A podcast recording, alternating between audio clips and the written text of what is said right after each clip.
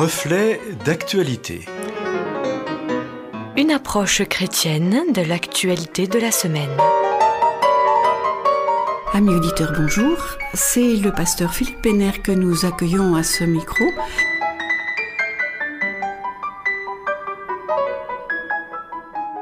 Tous en campagne. Ce matin, en me mettant devant mon ordinateur pour préparer cette chronique, une fenêtre publicitaire s'est affichée. Elle indiquait 13 jours, 9 heures et 57 minutes. C'est le temps qui nous reste avant le lancement du premier tour des élections municipales en France. Depuis plusieurs mois maintenant, les candidats se sont manifestés, ont formé leur liste et préparé les alliances du deuxième tour. Les futurs élus battent le pavé sur le marché ou font du porte-à-porte pour distribuer des tracts présentant leur programme. La politique locale va changer, nous vous le promettons, dit chacun des prétendants au siège du maire. Ce week-end, le Premier ministre français, Édouard Philippe, dans le cadre du débat sur la réforme des retraites, a annoncé l'utilisation du fameux 49.3, article 49, alinéa 3 de la Constitution française qui autorise le gouvernement, et donc la majorité présidentielle, à l'Assemblée nationale à présenter au Sénat un texte sans le voter à la Chambre des députés et ainsi éviter toutes les questions relevées par les amendements. Passage en force, diront certains.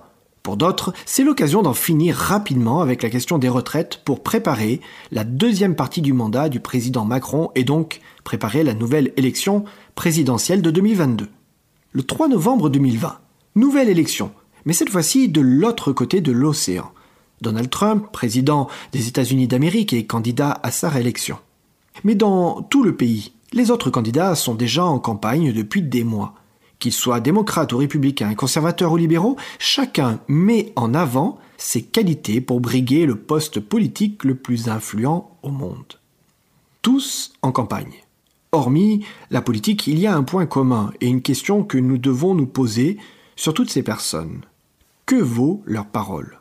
Nous le savons tous, en période électorale, chacun se vend, met en avant son bilan passé ou son projet futur. Quelles que soient les campagnes, les promesses électorales pleuvent. On se croirait dans une salle des ventes lors de l'acquisition d'un tableau de grand prix. Chaque protagoniste annonce surenchérie, sur-surenchérie, pour au final décrocher l'objet tant qu'envoûté.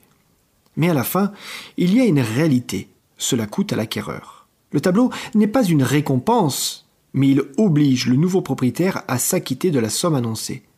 À chaque surenchère, il va donc réfléchir, analyser et enfin surenchérir ou se rétracter. Dans cet exemple, la parole engage.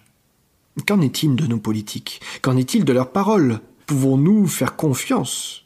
Aurons-nous les moyens de juger, après leur mandat de 5 ou 7 ans, de l'efficacité de l'action menée? Mais il y a une chose qui m'interpelle encore plus. C'est le propos des candidats en campagne.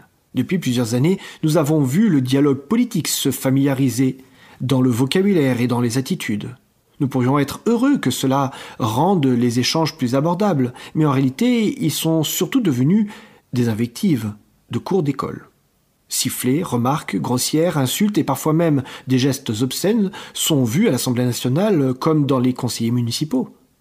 Non seulement nous nous questionnons sur la fiabilité de la parole politique, mais nous pouvons aussi nous offusquer des paroles politiques dégradées et dégradantes. Dans l'évangile de Marc, Jésus est confronté à la question de la tradition. Ceux qui font les choses par habitude, par statut ou parce qu'on a toujours fait comme ça, sont pointés du doigt. Jésus les traite d'hypocrites. Déjà, le prophète Ésaïe affirmait qu'ils honorent Dieu des lèvres, mais leurs cœurs sont éloignés de lui. Jésus, repartant de cette parole du Premier Testament, vient présenter une réalité augmentée. Ce n'est pas ce qui rentre dans l'être humain qui le souille, mais ce qu'il en sort. Le problème n'est pas au niveau du ventre, mais du cœur. Si nous appliquons ce principe à notre sujet, nous devrions davantage nous poser la question pour qui allons-nous voter plutôt que le programme qu'il va défendre ou l'orientation politique? Nous devrions nous poser des questions sur la moralité des candidats, leur choix de vie, leurs valeurs. Alors loin de moi de mettre de côté les compétences techniques des candidats qui sont nécessaires, mais nous devons sortir du mythe que nous avons besoin uniquement de techniciens. Iriez-vous chez un médecin généraliste qui vous traite mal? Il a beau être un bon médecin, vous attendez de lui qu'il soit bon techniquement, mais aussi relationnellement.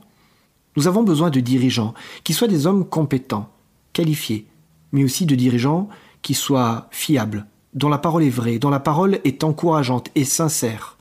Nous avons besoin de dirigeants qui parlent avec leur cœur, avec sincérité.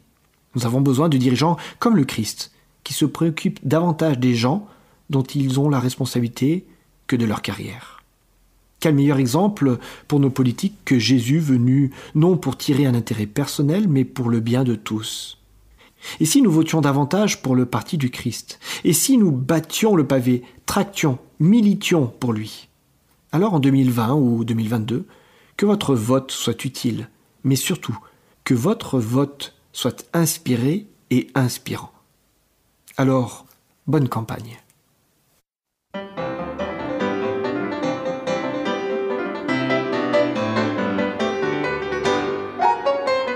Merci au pasteur Philippe Péner pour cette euh, réflexion. Je vous rappelle que vous pouvez nous en demander le texte qui vous permettra d'en découvrir toute la substance et puis aussi vous pouvez retrouver cette chronique en podcast.